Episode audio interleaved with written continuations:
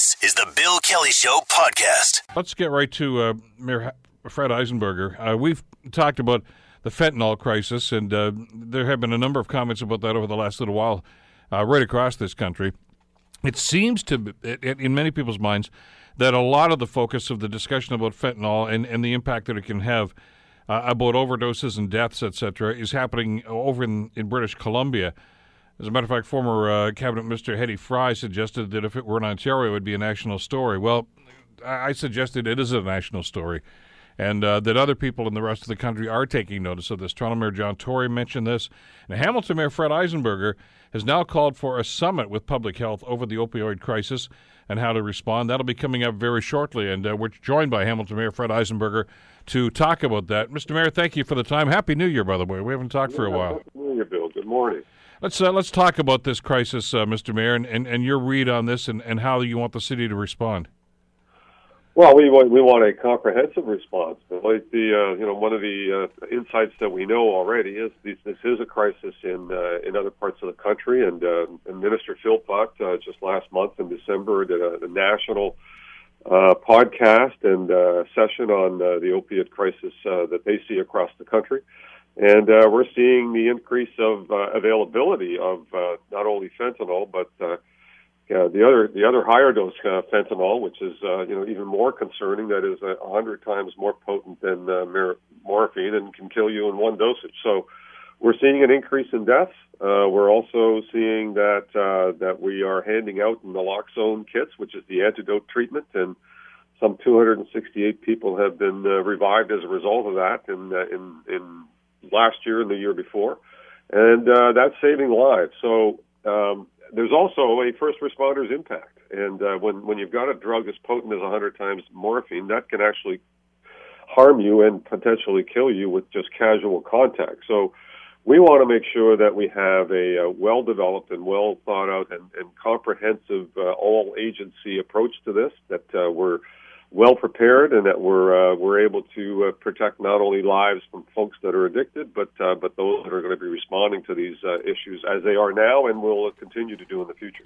Well, we had the, the concern, and I think uh, legitimately so, a couple of weeks ago when Hamilton Police Services identified carfentanil as uh, as a substance that was now starting to make the rounds here in Hamilton, and, and I think we're, we're probably not in the same crisis mode as, as Vancouver is right now, Mr. Mayor. But I guess uh, what you're suggesting that you, that you want to get going here is, is, is, in a way, it's it's being proactive on this. I mean, it's already here, but you don't want it to reach those epidemic levels. Exactly, and so we want to we want to nip it in the bud as quickly as we can. you know, so uh, if if there's an increase, and we can step up the enforcement. Excuse me, my voice just went so. Uh, but the, we can step up the enforcement, uh, and that's certainly something that the police are already doing. Know, knowing that there's contraband uh, fentanyl out there, which is a variable dosage. That uh, you know, some people that might be already addicted to fentanyl, which is not a good thing, uh, might might not be aware that a you know one dosage of a hundred times. Uh, more more significant can uh, kill them on the spot, and uh, if there aren't appropriate measures in place to either prevent them from getting it or uh, uh, an antidote to uh, to save their lives, to give them an opportunity to get off of it and, uh, and get treatment. All of that are preventive measures that we need to be ready for.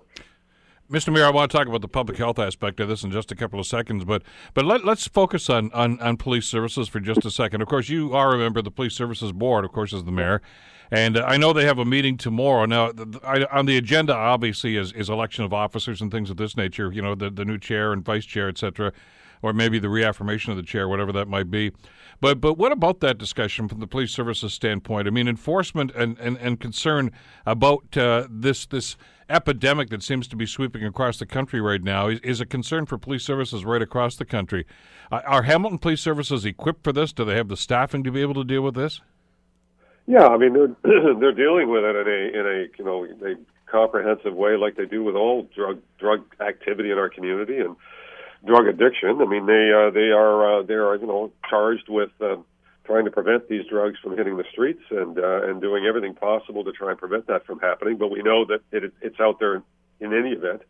And uh, there are a whole range of responders just beyond police that are involved in this. I mean, there are people that are in the addiction uh, prevention uh, world that are working uh, day to day on the street. Uh, I'm going to be participating in, in the next couple of weeks on the uh, needle exchange program to be out there on the street and see what's happening actually on on the ground to uh, get a, a good, clear picture of uh, what I see is going on in our community. I mean, there are many people that are working in that field and are going to be coming into contact with uh, these drugs, whatever potency they are. So, the policing matter, uh, you know, they're they're dealing with it as uh, you know as, as crime issues and as first response issues, and you know they often uh, attend to people that are afflicted on the street, and uh, you know one of the, uh, the the call goes out, and the fire and paramedic and, and police all all attend and participate. Uh, but they're doing active, uh, you know, undercover and uh, and uh, you know above cover work to uh, prevent these drugs from hitting the streets in the first place. Mr. Mayor, let's talk a little bit about the needle exchange program, which which uh, public health officials will identify as a key part of the of the the, the response to this problem. Uh, she's, I can remember back in the late 1990s when you and I were both city councilors on this council, and there was a big pushback about needle exchange programs that that a lot of even on city council, but even within the community as well, suggesting that well that that really just promotes the the use of illegal drugs. Are, are, have we crossed that hurdle? Do we know better now?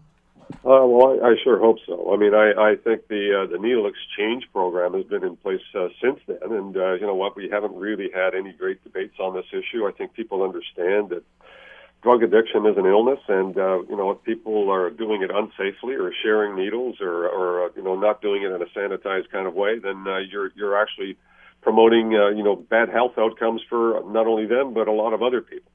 So this is a, this is a prudent step for us to take. I, I think it's also prudent for us to accelerate the issue of safe injection sites. I mean, this is not about encouraging drug abuse. Uh, you know, we know that drug abuse is happening out there, and it's not it's not a poor man's disease, and you know, like many people uh, perceive it to be, that it's just for the down and out. Uh, it's a middle income, upper income uh, affliction that that affects uh, you know sons and daughters, mothers and fathers, grandparents, and uh, the whole range and spectrum of our community. Uh, you know, when you when you, you you drive by the methadone clinic downtown, uh, you know there are Jaguars parked out in front uh, for people getting treatment. So you know this is not uh, this is not a poor man's uh, affliction. This is a disease. Uh, it needs to be treated as such. Uh, we need to take steps to ensure that we offer uh, preventive measures and health care benefits to those that are afflicted by it. And uh, needle exchange and safe injection sites do all of that and give us an opportunity to interact with these folks and try and get them off drug addiction totally. There's a key element to this too that uh, that I know you've talked about with public health officials, Mr. Mayor, and, and that's creating a link between uh, the users and, and public health themselves. And, and needle exchange programs and even safe sites uh, tend to do that. Maybe not initially, but it, what it does is it creates a relationship between public health officials and, and those that are afflicted by this. And that could possibly, and oftentimes does lead to them reaching out to those people to say, okay, now I need help uh, to try to get off this stuff. Well, it's it's, really an effort to to bring this all out into the open. Uh, you know what? Uh, the worst possible scenario is that we have people in alleyways and on railway tracks and in you know dark corners and uh, in underpasses. Uh, you know, using drugs and leaving needles lying around and sharing needles and uh, doing it in such an unsafe manner that it's not only harmful to them but harmful to a lot of other people. And so, uh, bringing this out in the open, getting to know who they are and where they are, and uh, having a having a relationship, as you say, is an opportunity for public health to actually start educating them about uh, how they can get off uh, the the kind of availability of treatment that's out there, and there's a significant amount of help and assistance out there for people that are drug addicted or opioid addicted or or alcohol addicted for that matter. And uh, you know that uh, really then begins a relationship that uh, be- can begin to uh, get them on the path of uh, getting off of these uh, you know harmful drugs and getting onto uh, being productive members of our community. Uh, city councilors are also members of the board of health, of course, just by definition. Everybody on city council is a member of that. Uh, has there been a discussion about about prevention? Uh, in, uh, the programs we've talked about here, the needle exchange and safe site programs, are, are obviously a key part of those. Those are the people that have already become afflicted by this. But mm-hmm. Uh, but what about that that education element, Mr. Mayor, of, of, of informing people uh, about the dangers of this, so that hopefully they don't get involved with it in the first place? Yeah, and that, that's an ongoing process, uh, Bill. And we have lots of information for people available. We have uh, public health uh, officials that go into schools and talk about, uh, you know, addictions and drug challenges. Uh, you know that that is an ongoing process that uh, is really so important to try and get people not to go down this path in the first place. But unfortunately, we see you know that there's a certain percentage of the population that, for whatever reason, and you know, and I, I think it's an illness issue, not unlike mental illness, are prone to becoming addicted. And uh, those folks, uh, you know, obviously need more specific treatment and more specific help. And that's why the needle exchange programs and safe injection sites really are targeted towards helping those specific people. But prevention and uh, informing people of the hazards and the impacts on families, and this is not just an individual issue for those that are addicted. It's not only about them, but it, uh, but their entire family. And one of the one of the heartening and, and uh, you know actually soul searching issues that came out of uh, Minister Philpott's uh, session that day is bringing out a lot of people that have been through this process, professionals, lawyers, uh, um, you know, regular regular uh, city city workers. I mean, all kinds of people doing testimonials about their level of addiction, how it's impacted their family, how it almost ruined their entire family and uh, the path that they went on to uh, to get off the addiction and get on to more more productive issues. So there's um, you know there's a real comprehensive approach here that needs to happen. That's why we're getting together on the uh, on the 19th to uh, to really look at uh, all the agencies out there that are working in this field, uh, all the first responders and the public health officials, so that we can get a clear picture of what's going on out there who's doing what work in terms of prevention, and then making sure that we have a comprehensive and fulsome and safe plan to uh, to deal with uh, any increases in the particularly carfentanil uh, uh, usage out there that uh, can be so harmful for first responders. Got an email from uh, one of our listeners uh, listening to our conversation here from Glenn. And Glenn, I appreciate the email. He basically, Mr. Mayor, suggesting uh, what's the city going to do about? Uh, and he's he's referring to a couple of incidents you've heard in the news and we've heard in the news over the last couple of years of uh, of uh, parents taking little kids to playgrounds and finding needles and and and, and obviously t- discarded needles uh, in playground situations. The, the safe sites are actually a way to try to combat that, aren't they? Uh, clearly, I mean, uh, you know, getting people off the streets and uh, you know away from uh, from places where they should not be doing this kind of thing, and, and getting them into a safe environment, and allowing them uh, at least understanding that this. Well, first of all, we have to accept the fact that this kind of addiction is happening out there. I mean, that really is the first step for our, for any community, and then uh, what is the best way of dealing with that and making it safe for everyone. And uh, safe injection sites is really kind of the, the, the next path to uh, getting people into a safe environment not leaving their, uh, their their dirty needles behind for some some child to pick up and uh, you know play with or do something uh, that they shouldn't be doing with, and uh, making sure it all happens in a safe environment. Uh, that's just smart, uh, smart, practical approach to uh, to dealing with this issue, and that would prevent uh, you know any users out there from you know leaving their their paraphernalia in places where where children and anyone else could get access to them. You know, I'm I'm reminded of. Uh, uh, a lady that I, you know, the little underpass under uh, going under the CN tracks off of uh, Hunter Street that goes up into uh, uh, the other side of Jackson Street. There's a family home there, and uh, the person that lived there uh, was always, uh, you know, bothered by the needles that were left just the other side of the tunnel of people using uh, drugs in that particular area. And she decided on her own to put out a separate container and then beautify that area with uh, flowers and plantings to try and send a message that uh, you know this is not the kind of thing that should be happening here. That's the kind of thing that can be prevented not only by the work of uh, this individual, the creativity that they put into this, but by safe injection sites and, and creating environments where people can uh, get treatment, get the appro- appropriate paraphernalia to do it safely, and uh, and uh, get off the path of uh, drug addiction. Two weeks from tomorrow is when this this summit will take place, January twenty sixth.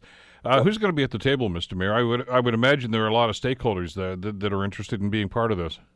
Yeah, I mean it's it's going to be uh, you know all public health providers in the community, and uh, you know we uh, we have researchers out there that are studying uh, public health issues around drug addiction. Uh, we have doctors out there that are specifically geared towards drug addiction issues, and and obviously we have all of the range of first responders and those that are currently involved in needle exchange programs like and uh, and Salvation Army that are looking that are working on the streets, uh, you know, daily. I mean, all of those agencies will be part of this uh, effort to uh, come up with, I think, a uh, an understanding of what we all do, and that's something that doesn't happen very often. I mean, everyone has a a role to play, but quite often we uh, we don't always know what uh, what other agencies are doing. So uh, so collectively, it's going to be uh, the coroner's office, the Hamilton Police Services, paramedics, Hamilton Fire Department, emergency departments, primary care providers, and uh, addiction and harm reduction services in our community, as well as those uh, with lived experience. And of course, that's uh, you know almost the key issue of, uh, of bringing in people that have been through this, that understand uh, the, the, the, the pitfalls of addiction, and and what got them off the path of addiction and onto a, a better path. So uh, all of that will be part of our session, and hopefully that'll uh, educate all of us to know what we're all doing and uh, come up with some strategies that's going to be comprehensive and good for the entire community. The, the agencies you mentioned, of course, many of them, most of them, I guess, are public agencies: uh, Board of Health, etc., Police Services, Fire, and, and paramedics.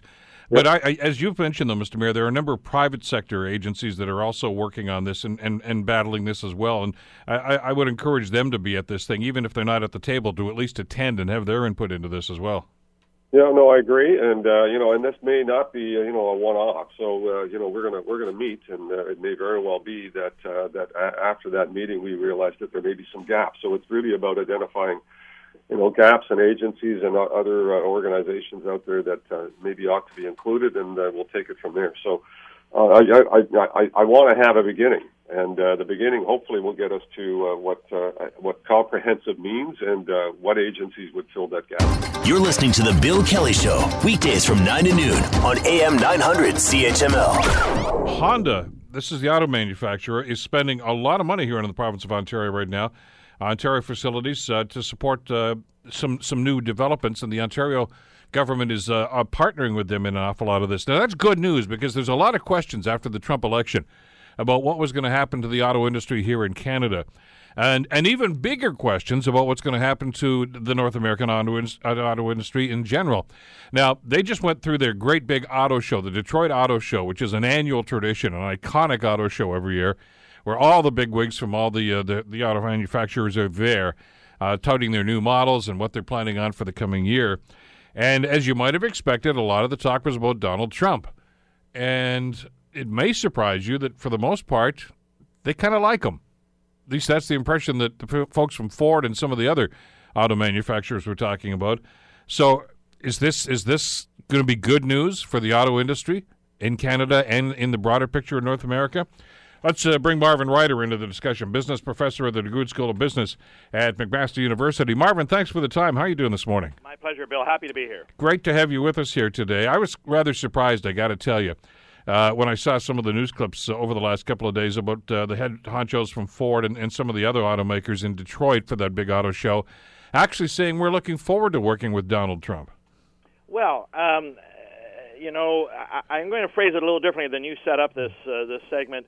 I think everyone is on pins and needles with the Donald Trump presidency. Nobody quite knows what to make of this person. We have never seen a previous president first use social media to the way that Donald Trump does, be use it in such an erratic fashion, meaning one day he loves something, the next day he hates something, the day after that he's back to a third place. And as a result, I think the smartest move anyone could make, whether it's a country like Canada or China or Mexico or a business like Ford, Honda, or General Motors, is to go in um, keeping keeping all your options available and not antagonizing the man. The last thing you want to do is get into Donald Trump's crosshairs. So as he's about to be inaugurated, I would say.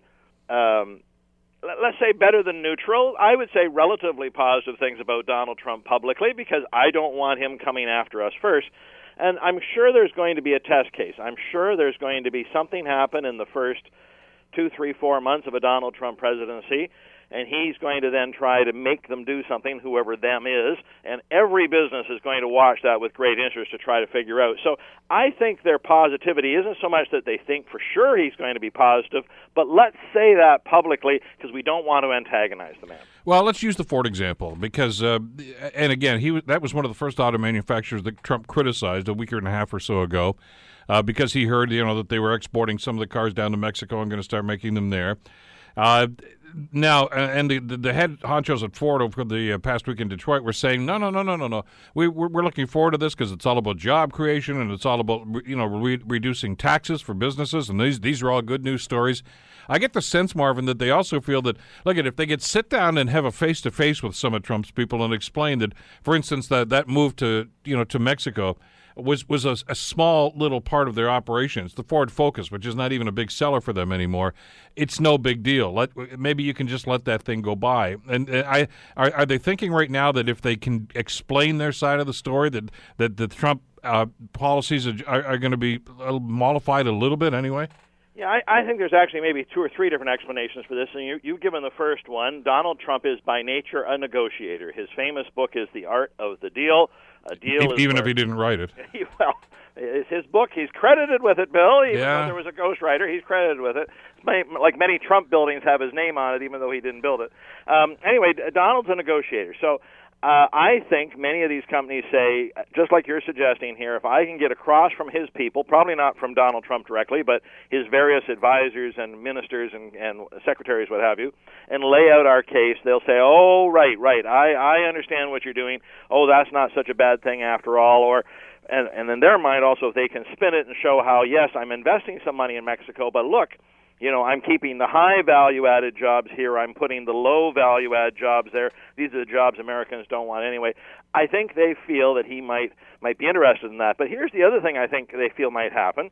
Um, Donald Trump uh, seems to be rather than a, a free trader, a protectionist. And what do I mean by that? He has suggested putting tariffs back on things, back to quote unquote the good old days in the 40s, 50s, and 60s, where we protected domestic manufacturers by putting tariffs on foreign made goods. And if, if Donald Trump, for instance, decides that he wants to put a 35% duty on, uh, on a vehicle made in China or a vehicle made in Mexico and then imported into the United States, I'm not sure I want to stand in his road. It's going to make my life easier to sell a vehicle because suddenly there's this price differential what had happened in the United States, what some of the problems in the car industry came was that when we had, I'm going to describe it like this, superior technology coming out of places like Korea and, and Japan, but priced the same as American technology, people said, well, why would I buy the American car? I'm going to buy the foreign technology at the same price point. So now, if Trump decides to put these duties, again, as much as 35 percent, and oh gosh, isn't that terrible what happened to to Kia, or isn't that terrible what happened to Hyundai? But look, it's helping me out as Ford or Chrysler. Uh, and then you pointed out the third thing that I think they like about him, forgetting for a moment about the tariffs and forgetting for a moment about his pontifications about where you're going to build cars, he's also said he's going to cut taxes. Well, you know, any company that is struggling to keep uh, their shareholders happy, generating the kind of return that they'd like to, the shareholders would like to see, if somebody comes along and says, I'm going to cut the marginal corporate tax rate from something like 35% to 12%, cut, get rid of two thirds of the tax burden, again, I'm not sure I want to stand in that man's way. You know, you're you're helping me now. Whether that money gets reinvested in the country or whether it just lines the one percent's pockets, that's that's not for the car company to debate. If Donald Trump wants to do that, I'm going to embrace him. So there, there's lots of reason to think that even though there will be some pain from a Trump presidency for the car industry, on balance, he may, for the, at least for the next four years, make things a lot easier for these car companies. Because remember, remember, Bill, it was just eight years ago at the start of President Obama's presidency that we had both Chrysler and General Motors in, in bankruptcy, in, in creditor protection. So, look, you know, you've now gone from that situation now with a person who's going to come in and maybe make your life really easy you may not want to fight that guy. All right, but a couple of points on that that, that I, I, I guess I need some clarification on. First of all, the auto industry is, is a much broader animal than it was back in the day. I mean, you know, it was always uh, the discussion about the big three, but you can drive anywhere. And I know you spend uh, some holidays down in the states, as you do in other parts of the world too, Marvin. But uh, you know something, there's a lot of people that bleed red, white, and blue that are driving Toyotas and Hondas now, uh, and it's because that's their car of choice. Uh, you know, they're not, you know, married to the idea of Chevy or GM or whatever the case might be. Uh, do you risk getting into a war with these companies, these offshore companies that still have an influence on that American economy? I mean, they, some of them have plants there. But they've got dealerships there too. I mean, if you start getting into a war where you're going to start restricting the sale of those or where or being told where they have to make these things, do you run a risk that some of these uh, states that, that that rely on that auto industry, and I don't just mean you know the manufacturer of the cars, but auto parts and everything else, going back to the White House and saying, "Hey, hey, you're killing us here." Yeah. So let me come at that in two different ways if I can, Bill. I, I was in Syracuse, New York, not that long ago, and I drove past the Auto Workers Union Hall. And when I drove past it, there was a sign over the parking lot that said, "No non North American cars allowed here." And I thought to myself, well, how how do you define that? If you were to open your hood under any car you want, whether it's a quote unquote Japanese car, an American car, a German car, and take a look at all the various parts there, they are truly a global enterprise today. So are you basing this on where the car is assembled? Because if you are, there's lots of Japanese cars and even German cars that are now assembled in the United States. The parts come from Korea and Mexico and and Vietnam and Canada and and you know France and who knows where it all comes from. But is it based on where it's assembled? Is it based on where the head office is? Because again, in this global world we live in, a head office in Tokyo is not necessarily the end of the world. It's where these parts are. Just again to give you an example, Toyota employs over 350,000 people in the United States, whether it's through the dealerships, through advertising, or through the assembly and manufacture of automobiles or the parts for those automobiles. If Donald Trump did decide to go after, quote, you know, the foreigners, he's actually shooting himself in the foot. But again, if I'm Ford, Chrysler, and General Motors, he's not coming at me. So, uh, you know, it's a bit of it's now a bit of every man for themselves here. I don't necessarily want him to go after these other companies, but if he chooses to do so and gets tied up in some kind of a trade war and a shooting match, and he's not shooting at me, that's a good news for them. And I think this is why they're cautiously optimistic. Yeah, exactly. But except for those other 300,000 employees that work for Toyota, exactly. and, and, plus however many work for Hyundai and, and Honda, uh, those plant manufacturers in places like uh, Ohio and Michigan are, are going to come back and say, hey, wait a second, what about us? Uh, we can't afford to lose, you know, 400 jobs at that plant if you start reducing production. That's going to be a concern. And, and I guess the other question, to go back to your original point, is it smart, really, from an economic standpoint, to start to, to reinvent uh, protectionist policies in the 21st century. I mean, whether you like it or not, this is a global economy, and to start building walls all of a sudden seems to be bringing a 19th century mentality to a 21st century economy. I would agree with you completely, Bill. And, but I, I understand the frustration of the average person. You know, I remember the good old days. Take here in Hamilton, you know, where where the steel companies employed thirty thousand people. Why can't we go back to those days? And I know the temptation is to blame offshore foreign interests, what have you. But the number one job killer in North America, whether it was the steel industry or the car industry, is technology. It is robots. We have replaced uh, uh, thousands and thousands, maybe tens of thousands, maybe hundreds of thousands of workers with technology. Robots who don't take vacations, don't need benefit plans, don't have retirement plans, uh, that never complain, they never show up sick, they're never hungover, they, so on and so forth. Uh, and I don't see us ever reversing that trend. So uh, the danger here is if we get protectionists, we start blaming that company or that country. What we're missing is the true, uh, true uh, technological revolution that has really, really is the cause of us losing all these jobs, and and no one's going to go after that. So I think Donald Trump to an extent, and I have to be very careful here again because he's not yet president, but at least in his campaign, he seemed to pander to the lowest common denominator. He seemed to try to set one group of people against another group of people, or give credence to what we'll call it conventional wisdom. Well, I know why we're in trouble. It's those damn Chinese or it's those damn Mexicans, and and yet the, the world is much much more complex than that. I am hoping that a real Trump presidency, populated by a lot more brains than just Donald Trump's, as we get all these secretaries and all these other people in position, will understand the complexity, and I suspect Donald Trump will pull back from this rhetoric. But again, if I'm for General Motors and Chrysler, this is a guy who seems to be in my corner. This is a president who specifically seems to be in my corner, says I'm here to help you. Um, at this moment, I, I don't mind that. I don't mind someone throwing me a little life raft. Okay, but what do the numbers indicate? Uh, and let's look at the U.S. I, the North American numbers, I guess, are, are, are, one aspect of this discussion. But the North, my understanding is the number one seller is still Toyota. It's not Ford or General Motors. Mm-hmm. You're absolutely right. And then number two, I think, or about to come back to number two is Volkswagen. It fell down to number three or four after uh, all those different problems with those diesel engines. But I think Volkswagen is about to come back to number two. So, do you declare war against the, the two leading selling automobile you know ma- manufacturers in the world that are you know the number one and number two in, in, in your country? It, it just seems it seems wrongheaded. And and but I I know where you're coming from on this, and this is something that we talked about during the presidential campaign last year, is how you separate the rhetoric from the reality here. And and it, maybe you score votes when you go down to Ohio, where there's you know a higher unemployment rate from people that used to work in auto plant manufacturing, and they've lost their jobs. And you blame the Mexicans and you blame the Chinese, but the reality here is that those jobs aren't coming back. And it's it's not because they're in Mexico. It's like you say, it's because there's a computer that's doing the work of hundred people now, and that's not going to go back. They're not going to revert back to that, you know, where there's a guy on the assembly line every ten feet. That's just not going to happen anymore. So, if I can go back again to the, the famous book I quoted earlier, The Art of the Deal, Donald Trump says in that book, you do whatever you have to do, you say whatever you have to say to, quote, win in a negotiation. So, if we take his run for presidency as an example, he said a number of things, some of them quite outrageous. Now that he has won, he, he basically won that deal, so to speak, he's pulled back from some of this and says, well, you know, maybe I don't want to lock her up, maybe I don't want to build a wall. I think, in terms of his trade negotiations, he's trying to stake out some ground that makes everyone afraid of them. And look, and look here in Canada, our prime minister and our ambassador to the United States did something that I've never ever seen before.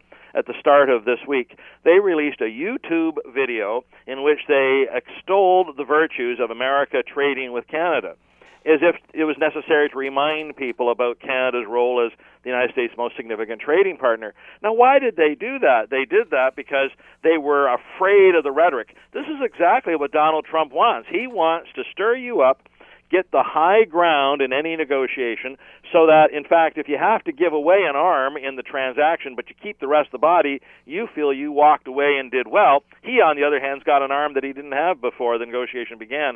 And that's, I think, again, a little uh, worrisome when it comes to Donald Trump. He is used to doing these sort of outlandish things to give himself the high ground in any trade negotiation. The smart people out there, I think, are keeping their mouths shut. you know, let him say whatever he wants to say.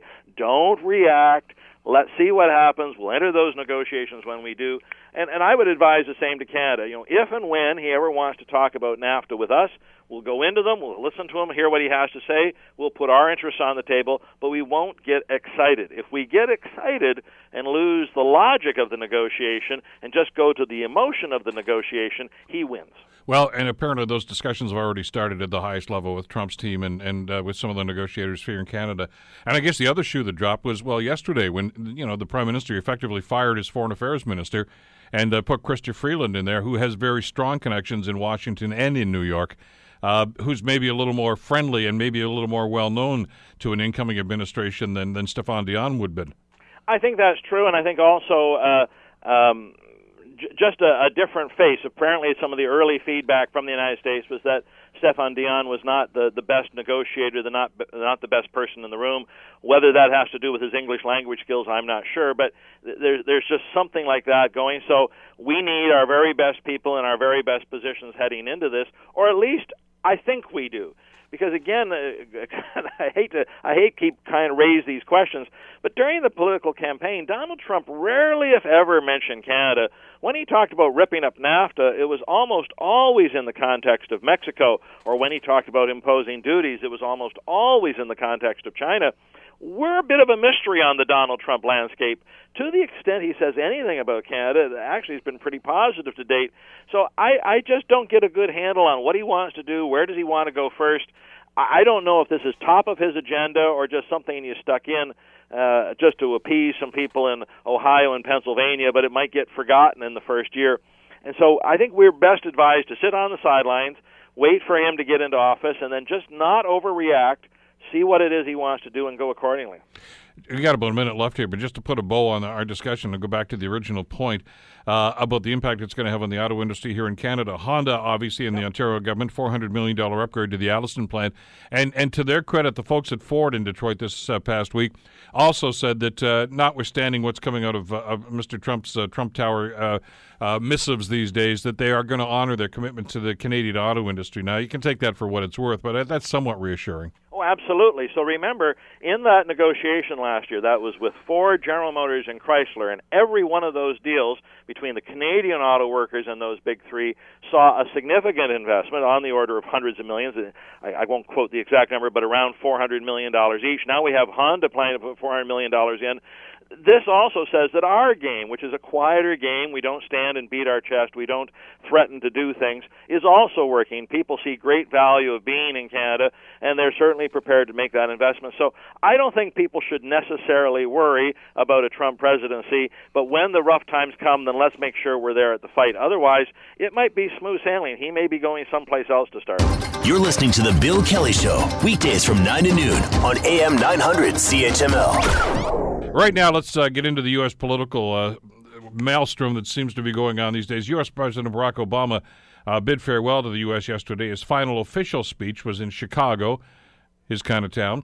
And uh, it was quite an evening, actually, if you watch the speech. Uh, we'll get into the Trump thing and the uh, confirmation hearings as well in just a couple of minutes. And to that end, we're so pleased to welcome Laura Babcock, president of Power Group, back to the Bill Kelly Show. How are you doing today, Laura? I'm well, Bill. I'm trying to keep up with everything. Uh, listen, I know, I know you were pounding back the caffeine because you had a run in Toronto today to talk about this stuff, and you've got a bunch of other things going on today. So I, I appreciate you taking the time uh, to do this. Before we get into the Trump stuff, uh, your, your, thoughts on the Obama speech last night? Because I've seen uh, mixed messages on social media today. I don't think there's really any mixed takeaway from that.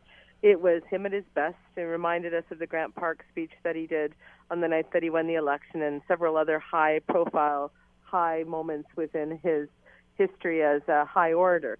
He really delivered. You might have thought, I thought, possibly, it might be a more cynical, pedantic lecturer in chief, Obama coming out to warn everybody. But you know what? He did what he does best. He mixed in his lessons with his hopefulness for the future.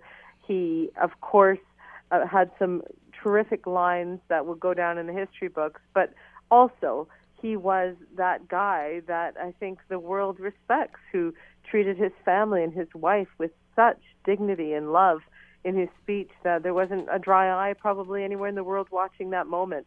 So he delivered on everything that he's great at the lessons, the learning, the, of course, take on his own legacy, but also the audacity of hope tone was there. And the, the family man, the president who's gone eight years without a scandal or even a whiff of one. It was impressive, I think, by any count. And and there, I know that there are some critics, as there always are. I mean, there are there are some people that you know have legitimate criticisms. Others that are just luddites that say, "Well, he's a, he's a Democrat, so I hate him. Uh, he's a, a, black man, so I hate him." And so you have to sift through those to try to, to, to get some some meat to what's going on here. But but every outgoing president, whether it's George W. Bush or Barack Obama or or anybody else, is always going to accentuate the positive in their administration. And there were there were some things. I mean, the numbers don't lie. Uh, you know, the economy is better than it was eight years ago. Job growth is better. There's a healthcare system in place. But while he's saying all this stuff, though, Laura, I, I couldn't help but think as I'm watching him deliver this in, in typical Obama fashion that there had to be a little part, a twinge of of of, uh, of anger that a lot of the stuff I'm talking about right now could get overturned within the first 18 months or so of this next guy's administration. Well, and that's why I think Chris Matthews used that great French expression, "a de guerre." It was a call to arms to the Democrats to say, "Listen, all this stuff we achieved together, we did more than we thought we even could. We need to get on our shoes, get our clipboards, and get out there." So he wasn't just standing up there uh, feeling that sense of this stuff better not all fall apart he was literally giving marching instructions to the Democrats and the millions watching to make sure that it doesn't. So, you know, he's always one step ahead of everybody else. And you can argue, and I think it's a valid argument, that he was too slow in Syria. He missed a, a pivotal engagement window there. That he has uh, Obamacare, its rollout, and, and many things about it are deeply troubling and need to be fixed. He didn't get Guantanamo shut like he said he would you know, there's there's lots of different things. You can say the Iran deal has some problems with it, but at the end of the day, Obama knows that he is still the single best hope for the Democratic Party, and I think he looks at the long game. He is working to get youth engaged. Why? Because he's probably trying to create a coalition to vote out uh, President Trump in four years. So you know he had a lot going on in that speech. Yeah, the the, the quote uh, it was retweeted a number of times this morning was if you don't like what's going on, lace up your shoes, pick up a clipboard, and knock on some doors and get some signatures. In other words, become involved, be proactive. Don't just sit there and, and he actually made that reference. Don't just sit on social media and whine about it. Do something about it. Yeah, absolutely. He said if you're tired of fighting with strangers on social media, go out there and fight with a real one. In other words, get the message out, get engaged. Uh, you can argue that, and it's true that Hillary Clinton won by millions of the popular vote. But what she didn't do was engage with those places that she thought she had, those states that turned the whole electoral map over to Trump. So what Trump was doing was he was getting in there and talking to people. He was flying back and forth, and people were mocking him for looking crazed and dazed. But what he was doing was saying, "I'm going to talk and shake hands and and listen to people and engage with people right up to the very last minute on the clock." if it's going to make a difference. And so Obama is saying, come on, engagement makes the difference. Get out there and engage. You know, social media is fun, but it's also a highly passive activity. It's not quite the same as being a community organizer like he was, and he knows that's what it takes to beat someone like Trump. All right, let's talk about the incoming administration. The uh, confirmation hearing started, of course, this week for the Senate uh, for the uh, uh the uh, nominees that uh, that Donald Trump has put forward, and probably the two most controversial of those yesterday and again today. Jeff Sessions yesterday. Now, this is a guy. Who was refused some years ago a judicial appointment because of his racist views and, and his tendencies and some of the comments he made. Uh, I, I, watched it. I'm sure you did yesterday, Laura, too. I mean, Sessions tried to come across as Mr. Rogers as opposed to the Jeff Sessions that everybody knows. It, was, is it going to work? I think so. I think that he did a really good job yesterday uh, in terms of strategically positioning his message. I mean, let's not forget his grandkid in over his shoulder the entire time. If you're trying to soften an image, they they they pulled out all the bells and whistles. Yeah, there was everything but a puppy in the picture. That's right, and he also got ahead of his criticisms in his opening statement, which you want to do. He explained from his point of view what happened with those allegations and those cases back in the 80s. And he's sitting in front of his colleagues who, no matter what he said in the past, they've worked with him and they know exactly who he is. And while his positions may be uh, distasteful, I mean, his position on Roe v. Wade, he said, I will uphold it. It's the law of the land. And when they said, What about the Clinton because of your comments during the election? He said, Well, if that comes across my desk, I'll recuse myself. And they said, Well, what if Trump wants you to do something illegal? He said, Well, I won't. I'll resign. So his answers to the challenges were solid. I don't think you could have written them better. But today is the big challenge because Cory Booker is going to come at him in a way that is pretty unprecedented, Senator Booker. And also, you've got the, the congressman who was on the bridge at Selma and Beaton who's going to come in front of him as one of the, the most important voices in human rights and in in North America. So you know that's we'll that's going to be one of those J'accuse moments, isn't it? Yeah, we'll see how that goes today. But I think Sessions is in, and Rex Tillerson, uh, as you know, is testifying, or he's in front of the committee now, uh, and you know he is he's coming at it pretty focused and pretty strong as we would expect for a guy who runs one of the biggest companies in the world. So I think that Rex will navigate the Russian questions uh, better than certainly Trump could. Well, but there's the incongruity once again, and I saw some of your tweets on that. And of course, you know, the, the, it was raised about you know that well, he's still with Exxon. Of course, he's doing business with countries where sanctions were supposed to be imposed. Uh, he just kind of sloughed that off, and you know, he's a pretty smooth talker. He's coming across as just a good old boy.